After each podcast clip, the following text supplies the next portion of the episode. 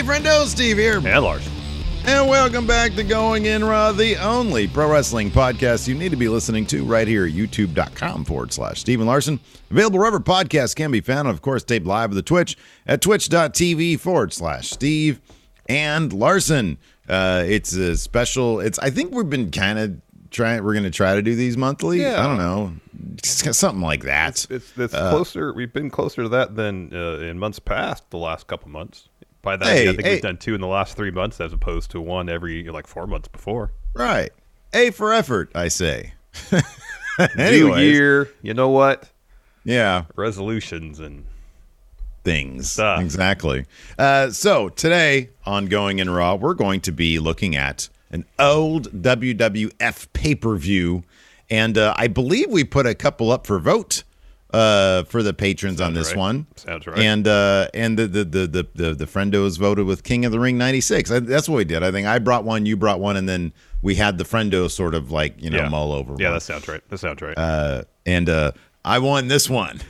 Oh, I hell won the vote for King of the Ring 1996.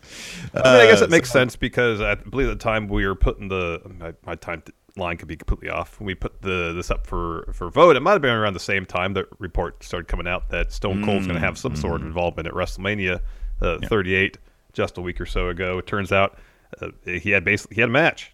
Could be his last. yeah, match. he actually had a He actually had a Yeah. match. Um, and so I guess it's it's it's it's apropos to bring everything full circle Mm-hmm. at the very beginning of the Austin 316 phenomena, Yeah. which started at King of the Ring 96 on the heels of maybe, probably, his final bout. Um, and, and, and talk about how it all started. Yeah, absolutely. It's kind of interesting uh, uh, off the bat.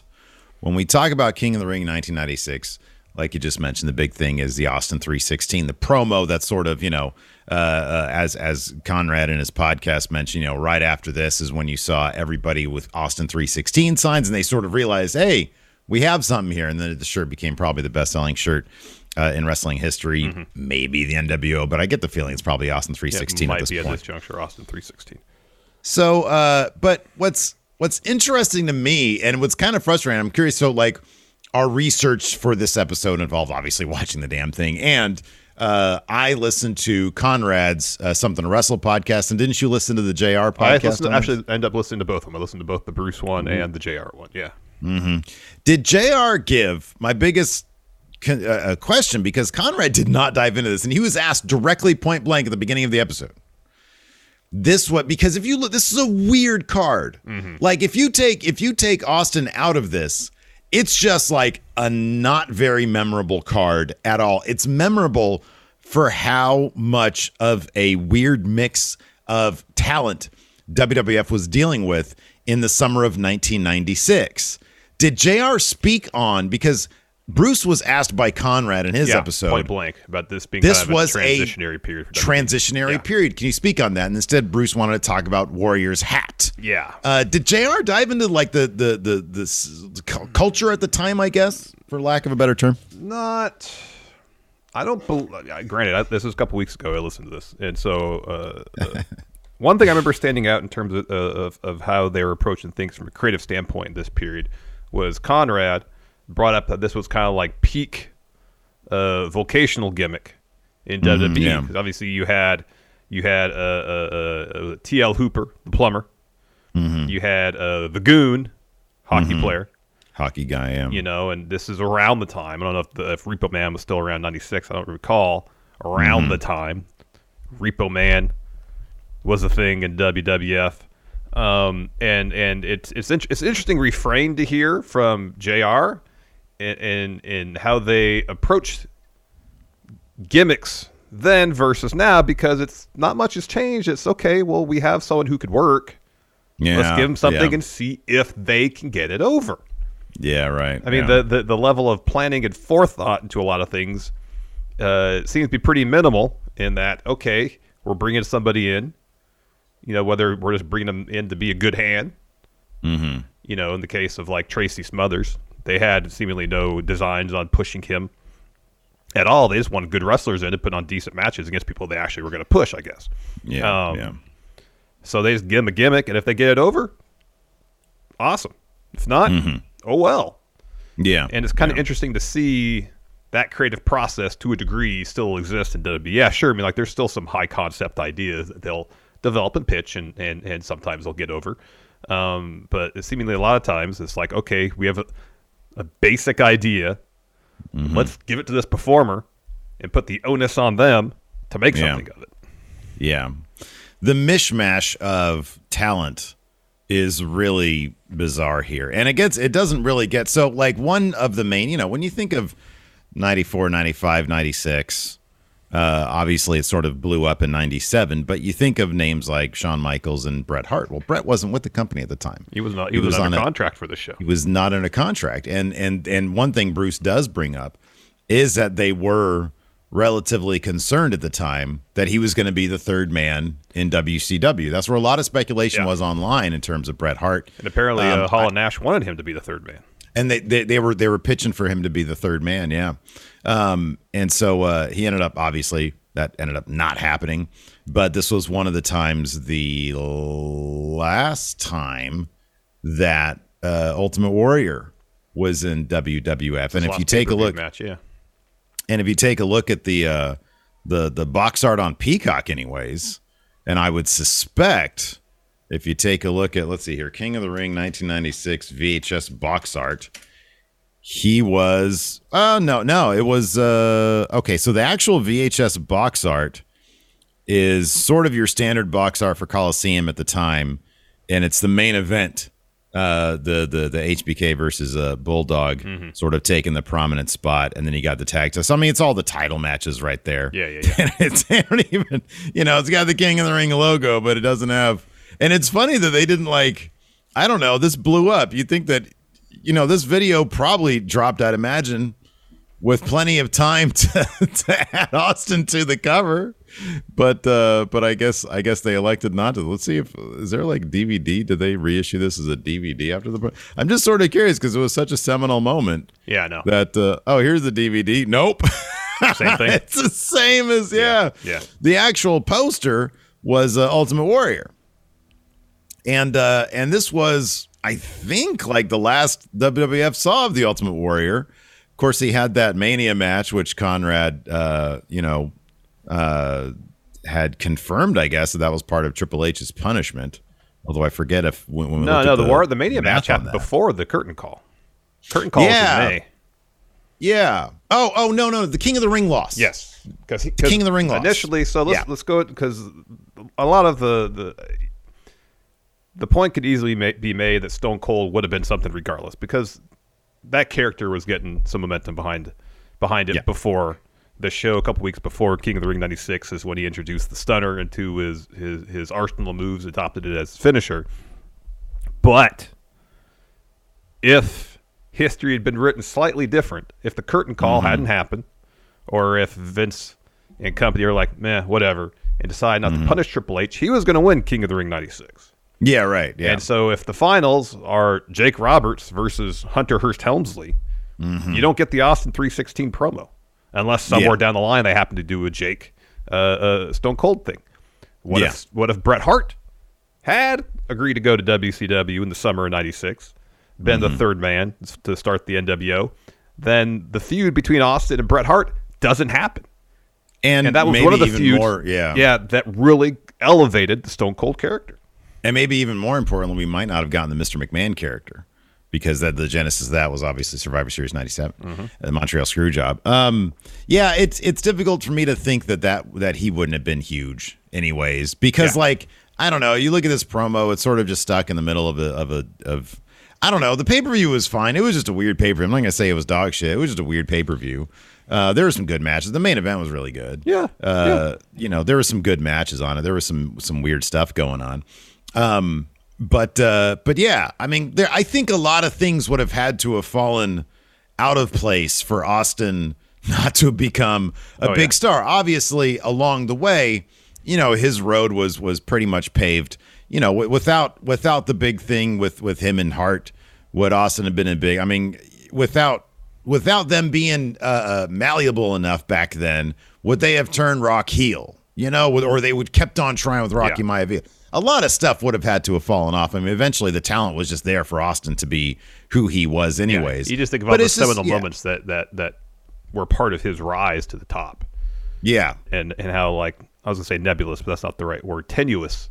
If you look Mm-hmm. at the timeline, a lot of that stuff stuff was. yeah, yeah. No, absolutely. I mean, this dude, this, you know, WCW was kind of like wiping the floor at, at the time. I think it was uh, uh, the, it was the Great American Bash was sort of counter program to this. Um, and I know I had written down, maybe I hadn't written down, um, uh, uh, uh, what WCW is doing. But it, it is kind of interesting, just the kind of momentum they had on their side. Yeah. it might have been right at the tail end of like the uh, the the silliness with uh, Kevin Sullivan's group. Uh, so over on the WCW side, you had uh, let's see here at the top of the card. Okay, I mean this is not impressive. The Giant beat Lex Luger in the main event. You had Flair uh, and Arn Anderson beating uh, Kevin Greene and Steve McMichael, which, if I recall correctly, was actually kind of a relatively big deal because they were bringing in like some former NFL players. Yeah, yeah, yeah, yeah. If I remember correctly, Kevin Uh, Greene was a pretty decent wrestler. Yeah, he was an okay. Yeah, he was a pretty decent wrestler. You had, of course, you had Benoit versus Kevin Sullivan in that Falls Count Anywhere match. Um, you had, uh, let's see here, Dean Malenko versus Rey Mysterio Jr. It was a much more sort of cohesive and and and well put together roster in WCW. Yeah. You know, like WWF was such a mishmash. It was such a weird conglomeration. Yeah, it really was because like Vader came in from WCW, and, and of course, you know, obviously in Japan at WCW, Vader was booked like an absolute monster. yeah, you know? sure. And then I think that started to change a bit in WCW once Hogan came in. So he was Mm-hmm. looking for other opportunities, came to WWF, and they seemingly didn't really know how to best utilize his talents. Yeah, I don't think Um, Vince liked him. Uh, and then uh, one thing Jr. mentioned in his show about this was, you know, like the the so Vader has a, a semifinal match against Jake Roberts on this card, and we'll get into the more details, more details of it when we talk about that particular match. But Jr. mentions that there was several people on the roster, most prominently probably Vader, who was very hesitant to take clean losses yeah, and, yeah, and it was it was mostly to protect their position, maybe not so much in WWF, but in, in terms of their opportunities to make money overseas. Mm-hmm. Obviously, Vader like booked basically as an unbeatable monster in Japan, and he was worried that if he took a bunch of losses here in the states, he wouldn't be able to get the paydays he would uh, in Japan, either concurrently or following his run in WWF. And so, uh, Jr. talks about the headaches of finding creative ways to get Vader out of the tournament. Another aspect of that was like apparently they make a list of who they want in the tournament and figure out how that's going to play out later. Yeah, yeah. So like if yeah. you if you're if you're worried about or Vader is worried about taking losses, and you have no plan for him to win the tournament, you don't have to put him in the tournament. You know. Yeah, no, I know, I know. Um, yeah, it's funny you mentioned that because look at who like is in this in the la in the in the final scrum here at the end of the show. You've got HBK. He don't like losing. You got Ahmed Johnson. If I remember correctly, he was known to be relatively difficult to work with. So I'm not sure he would have liked to take clean losses. I believe Vader. his his King of the Ring uh, match early in the tournament was his first loss in WWF. I believe he lost to Right. it Owen or Goldust. I can check one second. Uh, oh, it was. I think it was. Uh, uh, what are we talking about? Ahmed Johnson right now? Yeah, Um, I think it was because Owen Hart hit him with the cast. I think yeah, yeah. That sounds to right. help. I forget who. Here, give me a second. I Um, can find that. Yeah, but then and then you got Ultimate Warrior guy who never liked to Oh, lose Vader. anybody. He lost to Vader. He lost to Vader. There you go. And then Vader who don't want to lose anybody. Yeah, yeah, you got all these people who don't want to lose anybody. That ain't easy to work with. Um, let's talk about this really quick. Did you find it strange that the build here, the the the, the story of the final, you know, of this King of the Ring tournament as it pertains to King of the Ring, was all about getting the old timer, the old gunslinger Jake Roberts at the crusty old age of 41. We were we're like a couple years older than that. Yeah, you and I. yeah. At the crusty old age of 41, where Owen Hart says he doesn't even belong in the ring at that age. he was the underdog mm-hmm. who had his ribs taken out by Vader. Mm-hmm. And you would think that they're going to go for like a big underdog babyface win against Steve Austin, who they're really not even. It's not even really like they're. They seem to be building up Austin that much in this show. No, um, that that's true. But you hear both Bruce and Jr. talk about it, and they were asked both of them, were any other options other than Steve, and they both said no. Yeah. Uh, After they decided Triple H wasn't winning it, everybody's like, "All right." I mean, I think there was other names thrown out, but no one was really thought of as another serious option other than Stone Cold. And I think because It's they, both- interesting- they saw that he was getting some momentum behind him, and they thought, "Okay, this is a way to elevate him to the next level." It's interesting to me though they didn't feature Austin more prominently in sort Oh, of absolutely. that because it's like Jake. It's it was just sort of I don't know a bit on the deflating. So well, number one, you couldn't do much with that final match anyways because Austin they, like it was a really short final match. Yeah, yeah. Because his you know the lip was busted, so like, hey, we're gonna make this, we're gonna have this go short. Mm-hmm. Um, because Austin obviously insisted that he uh that that he proceed with the match. Yeah, it was um, 16 stitches in his lip. yeah. Oh, that just that, that was gnarly. Um, but uh, but yeah, it was just kind of interesting because Jake, you know, this old gunslinger, and then they you know they bruise him up, and it just turns out now we're just gonna have Austin win here. I wonder if the thought was ever, yeah, we should just have Jake win, you know, for like a last hurrah. Um, and then uh, and then we'll you know we'll we'll do the rest later because you could still do that. Maybe, but but you know, I guess at this time Jake was not only wrestling a bit but doing producing work backstage. Mm-hmm. Yeah. Um, and maybe they developed that underdog story so Austin would get more heat on him when he won the match. And apparently Jake was working with Austin. Yeah. Like backstage. Like Yeah. yeah, I think I think Conrad said something like he was one who's uh, who suggested the kick to the gut before the mm-hmm. stunner mm-hmm. because it, you know, he was basically just doing a diamond cutter at that Yeah. point. It was kind of like it was a sit down diamond cutter. He Yeah. was like you just grab their heads and, and then hit it. It didn't quite have the out of nowhere nature of what it would eventually become.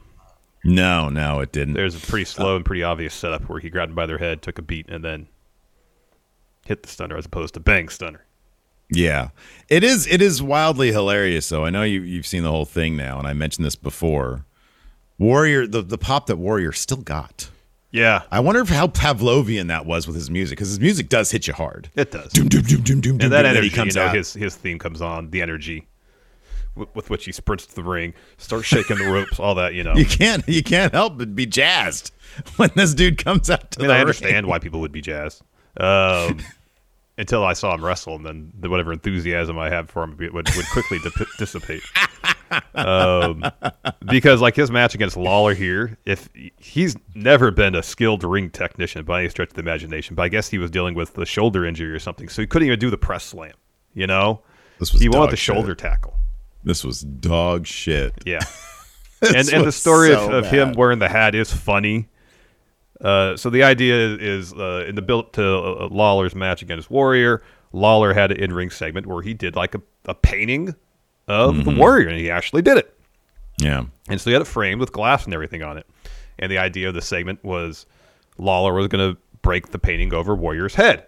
Well, Mm-hmm. Warrior was concerned about getting hurt, so not only did he wear a baseball cap, apparently he had a pad underneath the baseball cap, uh, so he wouldn't get glass or anything in his head. But apparently Lawler, when he did it, broke it with the glass facing himself. Mm-hmm. Um, and so it wasn't like the Warrior was like in any real danger of getting hurt. you know, I'll be honest with you. Warriors made a lot of questionable decisions in his life. That's not one of them. That'd be me. I'd be like, hey, I'm gonna put on a baseball hat. I'm gonna put a pad underneath because I don't want to get sliced in the head. I'm with Warrior on that one. I stand with Warrior Larson. Oh wow! Specifically on that one issue right, yeah, alone, put- yeah, make and sure you- nothing else. Make sure you qualify that. Yes. exactly. Let's just dive into it, man. Sure. Uh, opens up uh, Owen Hart, uh, who's a bad guy at the time with one of those casts. Yeah, he's a member of Camp Cornette. Camp Cornette, probably the the least intimidating named faction I can think of. Uh, he interrupts Vince and Jr. as they intro the show. Uh, he joins them on commentary. Of course, I think this he's he's he's a recent Slammy Award winner here, right? Or was Yeah. that later? Yeah. Well, he's well, he won a bunch right. of Slammies, I think. Yeah, uh, and then we get a really long Steve Austin versus Mark Merriman. It's a 17 minute long Yeah, affair. very long. I think it's the second longest match on the card. No, it's probably the third because I think the Undertaker and Mankind probably went longer, just barely. Kind of interesting that Marc Mero was the first guy who WWF countered the guaranteed contracts with to bring him over. The big, the first big, he was their Cody Rhodes. I know. He was, he was their big steal from WCW. Was the Wild Man, Marc Mero, and the person who obviously featured more prominently because she was mentioned a lot more than him during this match was Sable. Yeah. And uh, that momentum continued on all the way through 2003 whenever she ended up leaving WWE. Yeah. Um, but uh, but yeah, no, I mean this match. It's funny because Conrad could not. St- apparently, Conrad did not like Marc Mero. Uh, but uh, he he said it was the weirdest thing because he claims that he he likes Marc Mero personally. He was just like he brought nothing of value to the ring, and I'm like, if I like somebody personally, probably not going to say that. probably Yeah. not going to phrase it that way. Yeah, I mean, he was. Marc Mero was was actually pretty athletic, hitting ranas, suicide dives yeah, throughout was. the match. You know, um, like the athleticism was there. Now, if it maybe from a storytelling standpoint, if his work doesn't do it for you, I could understand that. I wonder if it was from a character perspective. it Could be. because, like you know, and that's might might be a little bit on WWF Mm-hmm. because, like, from a character's perspective, I don't even know what he's supposed to be. The Wild Man, like, Yeah. and then he was like boxer later on. Because Uh, he was actually a know- Gold Glove champion, I believe. Yeah, like you and I both kind of like Marc Mero, like in his later days. He was goofy. He did the comedy stuff really well. Yeah, he did. Um, the whole thing with like him and Jackie, I thought that was they, they had wildly good chemistry. Mm-hmm, Um, at this point, it's like who really cares about the guy? It's like you know, if you look at his stint in WCW, it was weird to say the least. to say the least, Little Richard was just a weird gimmick to have, no matter how you cut it. So they bring him over. He's Wild Man. Yeah. Uh, and then yeah, so at some point here, depending on whose story you believe, uh, either from a kick or from Austin hitting his lip on Mero's uh, head, Austin's lip just explodes. Mm-hmm. Uh, and uh, but that doesn't stop him from getting a stunner, stunner, Yeah. and getting the win over Mark I but I believe- thought I thought the match was fine. It's just Yeah. I don't really care about Marc Mero. So. I think this this was his first pinfall loss in WWF at the time too.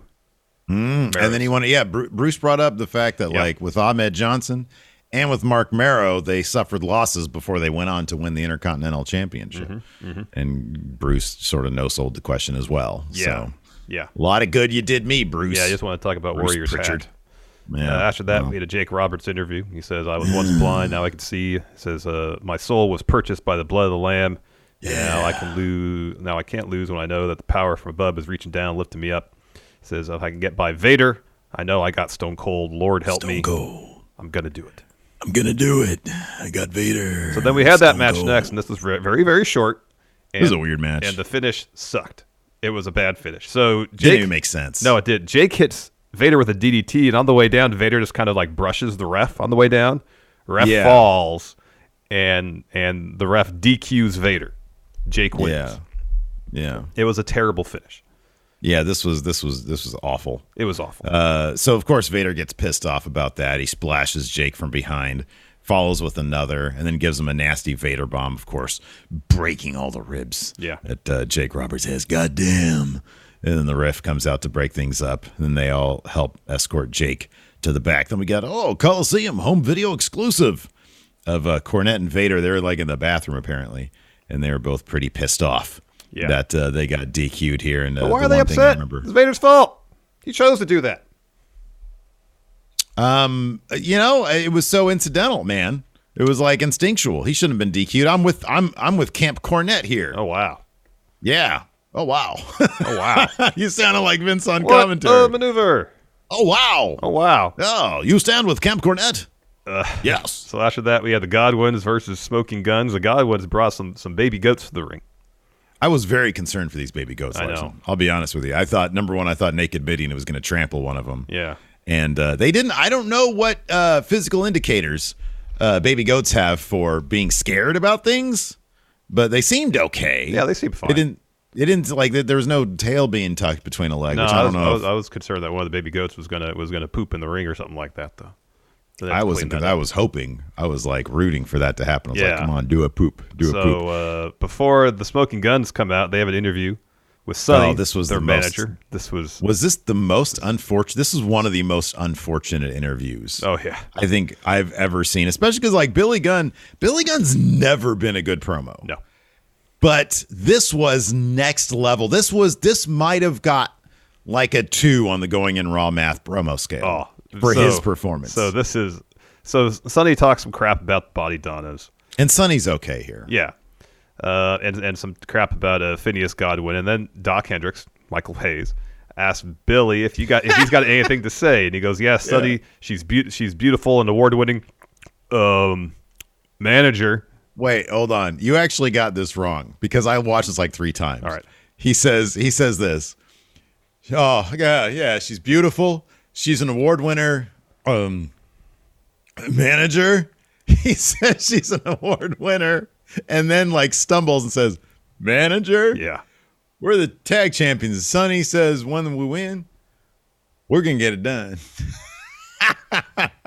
it's bad. Oh man, this was this was so bad. This was so bad. It was so bad. But it, it's interesting watching um, uh, uh, him deliver a bad promo, but like in the ring, it's already like all the all, all the usual thing he's been things he's been doing throughout his career is right there. Oh, he's a stud in the ring, man. Yeah, I could I could see why they like Even him. though he's like forty pounds uh, lighter in muscle. yeah there as opposed to now. Yeah, oh yeah. His promo was very like um, it was early Dirk Diggler. Yeah. is what it was. Yeah, it was. Uh, there's this one bit during this match where uh, uh, Billy hits Henry Gunn with a famouser, doesn't get the win, but then shortly after, Bart starts talking crap, and then Vince just kind of says, "Look at this, verbal taunting." Look at this verbal taunting. Oh, how was Vince a fucking? How was he announcer for so long? Like this guy. well, he owned the company. That's why, Steve. well, yeah, yeah, I know, but why do you think this is such? Well, I mean, that that's like that's like next level obsessive control, right? When you Yeah. have when you have to be the voice of the entire fucking thing too. It's like there are any number of other people who could. They could have had Doc Hendricks be uh, Michael Hayes be an announcer, probably. yeah, no, Vince was not a good Better. announcer. Not a good. He was announcer. awful. he was good. terrible. Uh, also, they had introduced Cloudy, which was uh, I know they had mentioned who this was. I It don't think I wrote was down. a friend of Chris Candido's, Jimmy Shoulders. Independent. Oh wrestler. yeah, Jimmy Shoulders. That sounds like a Tony D guy. I know. Hey, Jimmy is going to be Fabian Aichner's new character. Jimmy Shoulders. Uh, so yeah, uh, this was bad. Yeah. Yeah, the famous. Yeah, yeah, he dropped a famous or he got two and no crowd reaction whatsoever. And then uh, so Bart hits uh, naked Mideon, I believe, as the ref isn't paying attention with a, a loaded boot or just a boot. And then Billy goes and gets the pin. I mean, this wasn't like a terrible match. It was just a Uh, mess. But it was just yeah, it was just a mess. Uh, and so after that, we've got an interview with Camp Cornette, including Cornette, British Bulldog. We have Slick there, uh, and then uh, Bulldog's oh, it's wife. Clarence Mason. Oh, Clarence Mason, yeah. Bulldog's wife was there as well. Yeah. and she looked like she didn't want to be there. And then, uh, and then all of a sudden, Mister Perfect comes uh, milling about. So Cornette says HBK's time is up. It should have been Bulldog's last. I'm sorry, title last month. He says no amount of WWF presidents are going to stop the Bulldog from becoming champion. And then uh, Mr. Perfect just wanders into the background Because he's, to be "Oh." the special guest ref for their title match. Yeah, he's got the ref outfit on. And then uh, Doc Hendricks, Michael P.S. Hayes says, Oh, there's collusion afoot here. And Bulldog says, If Perfect went to HBK's locker, you might get his wallet stolen. He says, uh, uh, he says he's going to call it right down the middle. And then uh, he says, Tonight I'm going to join the Triple Crown. Mm-hmm, That mm-hmm. was not a good Bulldog accent. I like when he told Bret Hart, oh, I'm fucked. Hey, Yeah. Bret, I'm fucked. Yeah. Bret Hart's impression of British Bulldog is my favorite. It's pretty great. It's pretty great. So after Oh, that, we had Jerry Lawler versus Ultimate Warrior, and Lawler Oh, is just is just milling about, going up to the King of the Ring gear, checking it out, and he cuts this extended promo, talking crap to the crowd. There were two moments during this pay per view that I was like, you couldn't have booked something else to fill time. It was this, and then Brian Pillman. Seemingly, they they gave Brian Pillman a blank check Yeah. on how much time to fill. Yeah, They're like, listen, this main event's 26 minutes long as scheduled right now. We could probably cut that down. So just talk, talk, talk, talk, talk. and apparently gave him all the latitude he wanted in terms of what he wanted to say. Yeah, apparently the the- yeah, apparently, according to Bruce, the the direction for Pillman was uh, just to, to be as as most Controversial. controversial as Yeah. you, as you can. Yeah. and he did, and he tried. Uh, Lawler apparently was given the same kind of leeway because uh, man, there were some things said here that just better left be unmentioned. Uh, but yeah, he just runs down the crowd. No particular reaction from the crowd beyond the people that he's directly addressing. Uh, but otherwise, the, you know, the crowd is basically sort of confused and bored. Uh, he calls them losers, and it's just five minutes of him just walking around Yeah. aimlessly, talking on the mic. Uh, Warrior, of course, comes down. You know, this was a huge prop from the Warrior because it's like, man, thank God somebody's breaking this up, even if it's Ultimate Warrior. Uh, so Lawler attacks Warrior with the Hold on, hold on, hold on. During Warrior's entrance, Vince calls him one of the most reckless individuals in the history of WWF. I wonder if that's what I wonder if he actually meant. I I wonder. feel like sometimes wonder- Vince let his true feelings kind of slip through from time to time on commentary. yeah, I can say anything in this voice, and people just think that I'm being an announcer. So, anyways, uh, Lawler attacks Warrior with the scepter, and then uh, and then uh, Warrior completely no sells Jerry Lawler's finish, a pile driver, and then gets a pretty quick win with a shoulder tackle. yeah, of all moves, a shoulder tackle. A shoulder tackle. Uh, after that, we had so uh, Gorilla Monsoon is being interviewed while Jake's, uh, Jake's getting checked out uh, by the trainer. Getting his ribbies taped up Yep, there. He's getting the uh, the rib tape on. So Gorilla says uh, only Jake knows if he can keep going, but he has a burning desire to continue. So I'm going to let him continue, and I'm not going to let my heart overrule my head. I wonder if the burning desire is just what's happening in his ribs. Could be It's probably just really rib hot injuries are very painful. Yeah, I would imagine so. Uh, so yeah, yeah. He says, uh, "How many more chances is Jake going to get at the ripe old age of 41?" Oh, I know, I know. Like, how much of main of WWE's main event scene is past 41 right now? Quite like. AJ Styles is past 41. Edge, it's older than 41. Brock I is probably over 41 at this yeah. point. Orton's around there, if not over. Edge, Orton for sure. Yeah, yeah. Shin's probably close to 41. Yeah.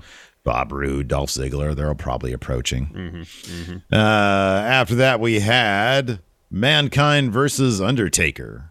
Uh, apparently, Taker liked uh, working with Mankind because Yeah. he felt that he kept his character fresh. Yeah. and uh, and you could see why this was a hell of a feud right here. These guys Really really just understood, like the the the formula was there this early. Like Mankind was relatively fresh here, being introduced as I a think this is his first match against Undertaker since after his debut. I think he debuted the Raw after Mania '96. This might have been his first Okay. match okay. against Undertaker. Everybody's like, wait a second, it's Cactus Jack. What mankind? See, the difference is back then they had kind of cool reboots for people.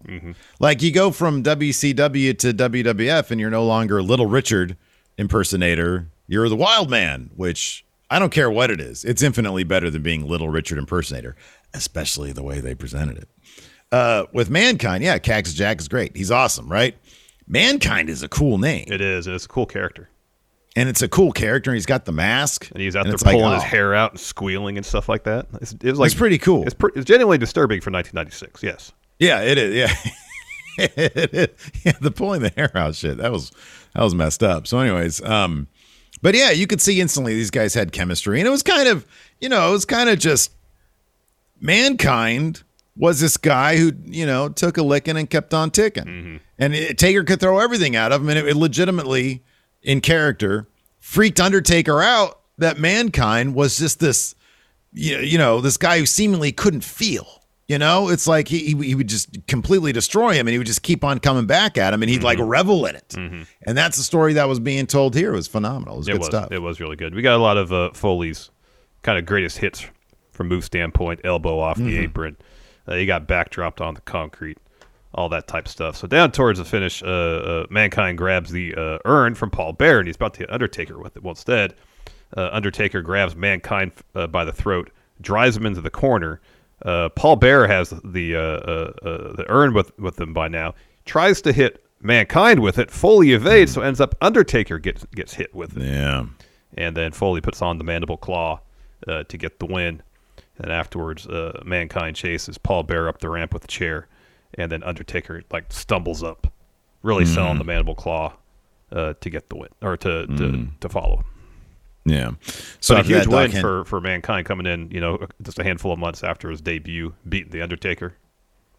Absolutely, yeah. It's it's interesting to see the pieces sort of fall into place with all these characters. Mm-hmm. Uh, after that, we had a Mr. Perfect interview with Dok Hendrix. He's oh, I I suspect collusion with Camp Cornette. And Perfect says, "I bet you can't even spell collusion." Dude, Mr. I'm sorry, man, Mr. Perfect. He's got to be. It's like him. To me, it's like him Him, Holland Piper. Perfect should have been champion, man. He should have been world champion in. WWF or WCW. I know. Anyways, uh, so uh, HBK steps in with a, a head full of steam with some really wonderful looking handcrafted earrings, and uh, says, uh, he says tonight, he says you got a chance to earn that name. He says I worked too hard and too long for you to blow this for me. He says call it down the middle and raise the hand of the better man. And uh, Perfect says I'm going to call it down the middle. Why does nobody believe me? with a straight face, he's so good. Yeah, it was fantastic. He's so good. Uh, next, we had Goldust versus Ahmed Johnson for the Intercontinental Championship. Earlier on, early on this match, they mentioned the WWF Kuwaiti Championship, Yeah, I remember that. and I yeah. was thinking, I don't know what that is. So I looked it up, and it was apparently a tournament that WWF held during a house show tour of Kuwait, Mm, yeah, and they did Yeah, it nuts. twice. I think they did it two consecutive years, '96 and '97, I believe. It's kind of their version of the Saudi shows these days. How you had the greatest Royal Rumble Mm-hmm. championship. You know, they just bust out championships for whatever reason. Didn't really stick though that Kuwaiti championship. Uh, so, anyways, uh, yeah, Ahmed probably shouldn't be doing topes, man. Yeah, Because he just oh my his head, god, yeah. yeah, that was terrifying. This dude, he's a big dude, and he went launching himself out of the ring uh, to to Goldust, and he almost planted himself right on his head. Yep. that'd have been horrible. Yep. Uh, Goldust was just selling the shit out of everything Ahmed Johnson was giving him here. I mean, Ahmed, I don't know what the deal was with him, but in terms of the looks department, give this guy a 10. He was legitimate.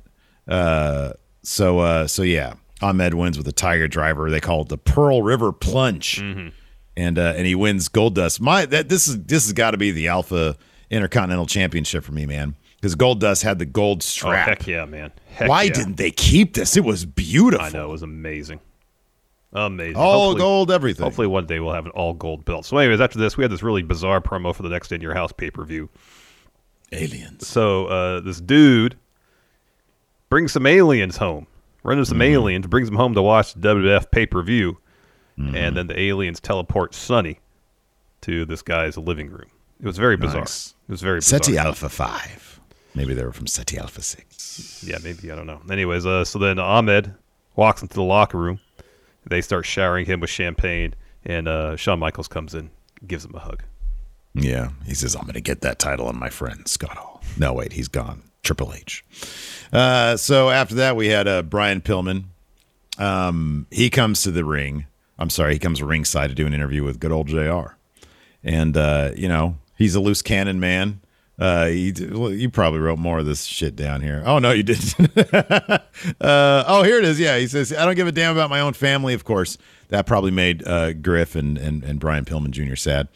Uh, he says he cares even less about this sewer. In Milwaukee, He I believe says- they're in Milwaukee for the show. they're yeah. in Milwaukee. He says it makes sense why Jeffrey Dahmer tried to consume this whole state from head to toe. God damn, that is rough. Yeah. That was just the beginning. yeah. that was at the beginning. He says he asked Jr. He says, "How does it feel?" Um, uh, he asked Jr. how it feels while he does whatever he wants. Wait, what? Well, Pilt? he asked J- JR, like, how does it feel while you essentially watch me do whatever I want, I think. Oh yeah, yeah. He says uh, we're going to find out real soon which of the so-called WWF superstars has the guts to stop him. I'm the brightest star to ever set foot on God's green earth. Uh, why WWF uh, crowns King of the Ring? He says I'm the leader of a new revolution. I'm going to ascend to my throne. And then uh, he also says I'm going to rape, pillage, and plunder the entire WWF. It was here's the thing. so Bruce said they told him just go out and say as much controversial stuff as possible this entire thing felt like he was just waiting to get reactions. Yeah. Like he would say a bunch of stuff and then he'd stop and just sort of look Yeah, around. yeah, yeah, yeah, totally. He'd come back to the mic. Ah, I'm going to do this, blah, blah, blah, blah. Yeah. He'd come back around and then he'd say some more shit. He'd say stuff like this line here. And then, and, and he would just sort of wait for people to say stuff Mm-hmm. or to, to react. And the crowd again was just sort of, I don't know. They're like, yeah, okay, Yeah. that's fine. Yeah. Yeah, not much reaction.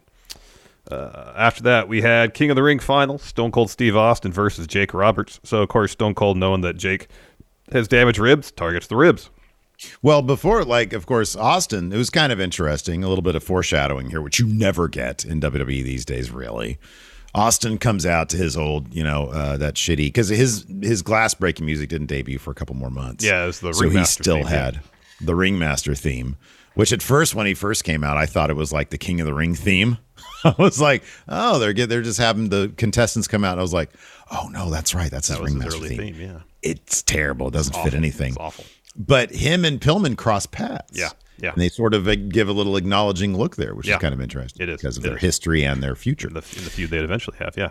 Uh, so yeah, Stone Cold starts booting Jake in the ribs. Rip like takes his uh, the rib tape from from off him, and then Gorilla Monsoon comes to the ring, checks on Jake. Jake's like, "No, I want to continue." He mounts a brief little comeback, but then in the end, uh, he calls for a DDT instead of Stone Cold drives him to the corner, hits a bunch of shoulder tackles in the corner, and then hits him with a stunner for the win. Then he w- makes his way to the King of the Ring stage set and gets interviewed by Doc. And I actually wrote this verbatim. So Steve, you want to get ready and do this in your Stone Cold uh, voice? oh, you don't want to do this one? I don't do Stone Cold. Let's rob the people. I know of what they Probably want. Probably the only reason they voted for this. I All know, right. and the only reason I wrote this entire thing down verbatim. I was just ribbing. I was ribbing you, Larson. Relax.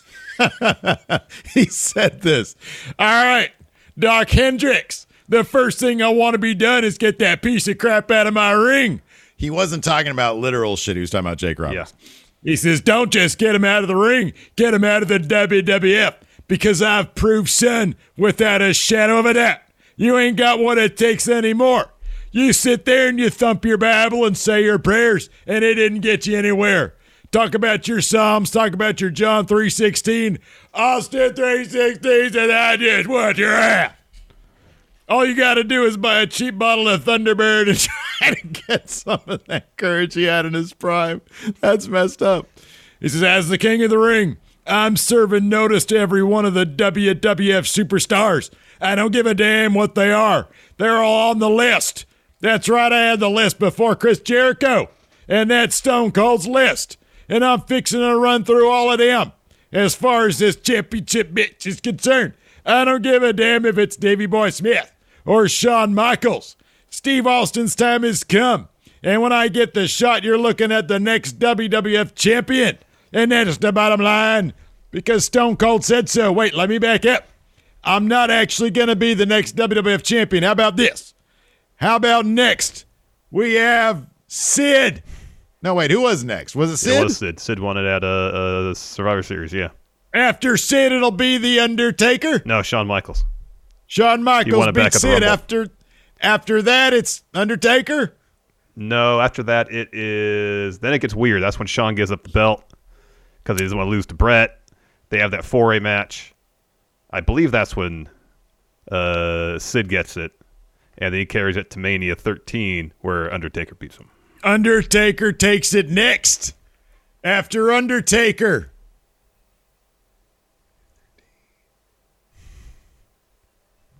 Shawn Michaels again? No, I think it's Bret. No, it is, Is Shawn. it Bret? I think it's Bret. Is it Bret? I think it's Bret. The Bret holds it. And then Survivor Michaels Series. gets it at uh, Survivor, Series. 97, yeah. And then it's Stone Cold Steve Austin. My time comes approximately a little bit less than two years from now. He didn't lose a lot on the road from there, though. No. Well, he unless, did not unless, lose a unless his, the, his opponent's name was Bret Hart. No, he didn't. Yeah, yeah, that was like I'm the only to- guy. Bret might have hard. I think it. Undertaker. I think Undertaker pinned him once too, but it was in a triple threat with Bret. If I'm, if I'm, I think I looked that up once before. I'm trying to remember to get that timeline exactly right because there might have been one title change before Sid got it. Like Sid might have won it off somebody else instead of at that. Because remember they had that, that four way match at it in your house, Mm-hmm. term of the champ. After all that, Yeah, yeah, um, so hold on, I can find it. Anyways, moving on to the next thing, and I'll, I'll get yeah. Uh, the next thing was Davy Boy Smith versus Shawn Michaels, the British Bulldog. Oh, I'm fucked. all right, sorry, He sorry, sorry, sorry. So Bret Hart won it. Well, I'm here. I'll say it. Bret Hart won it after it was vacated, and he had it for one day before Sid beat him on Raw. So Shawn Michaels vacated it. Bret Hart won it at In Your House Final 4 Mm-hmm. and then the following Raw, Sid beat him for it. Okay. And then Undertaker won it at, at Mania. Bret beat him Mm-hmm. at SummerSlam, and then Shawn got his Survivor Series. Okay. All right. There you go. And then Stone Cold Steve Austin. And then it was Kane, and then it was probably Stone Cold Steve Austin again. I don't know the lineage after that. Uh, anyways, so yeah, British Bulldog versus Shawn Michaels. Man, uh, whatever problems uh, British Bulldog had back at SummerSlam '95, he did not carry with him uh, uh, less than a year later here because this was 26 minutes. This is a fucking good match. It was a really good match. It was a yeah, really to begin good things, match. though, of course, Mr. Perfect, who's supposed to be the referee, no way. Uh, uh, uh, uh, WWF merchandise merchant Earl Hebner uh, became the official in ring officiant Yes. uh, uh, official, and then Mr. Perfect was uh, relegated by Gorilla Monsoon to be the outside enforcer referee guy. Correct. Yes. And uh, nobody really, nobody was happy. Like HBK wasn't happy about that. Camp Cornette wasn't really happy about. Nobody was really happy Yeah. about that. I don't know why. I don't know why Shawn Michael that. was, wasn't really happy about it. That kind of seemed like it would benefit him, considering that Mr. Perfect was just in Camp Cornette's locker room. Because probably earlier in the show, he like took a dude in Earl Hebner's bag. And then Oh, he knew that Earl had all that merch in there. So he was like, what, man? Damn, Earl's going to, he's going to have a hot head for me. That could be. Yeah. But so anyway, this is uh, a good match. it was a good match. The finish was a little bit on the silly side. So uh, Shawn Michaels slams British Bulldog, and Davy Boy Smith's leg just barely clips Earl Hebner. We get a ref Mm-hmm. bump.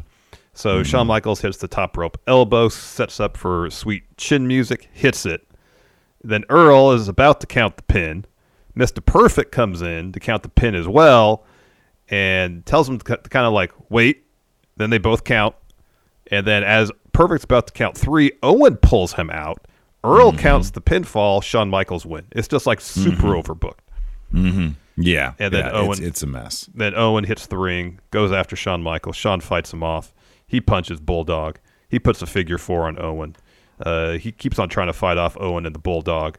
Uh, eventually, he runs into a kick from Owen Hart. Uh, Owen and Bulldog hit a double suplex on Shawn. Ahmed Johnson runs out to make the save. He press slams Owens. Sorry, Owen. Power slams Bulldog. Vader comes out. He takes it to Ahmed. Slams him, hits some ground and pound. And Camp Cornette's just wrecking Shawn and Ahmed. Vader goes up top. And he's up there waiting forever because Warrior's late making the save. So Warrior Yeah. eventually runs down He was probably trying to negotiate his contract probably, backstage at this probably. point. Pushes Vader off the top rope, clears the ring, and the faces stand tall to end the show. And and that was supposed to be the main event for the next pay per view was Camp Cornette versus Shawn, uh, Ahmed, and Warrior. Mm-hmm. Didn't happen Yeah. that way though. No, you know who replaced uh, Warrior? Sid. Sid. That's right. They even had a name, and I'm trying to remember what that name was. I'll look it up here real quick.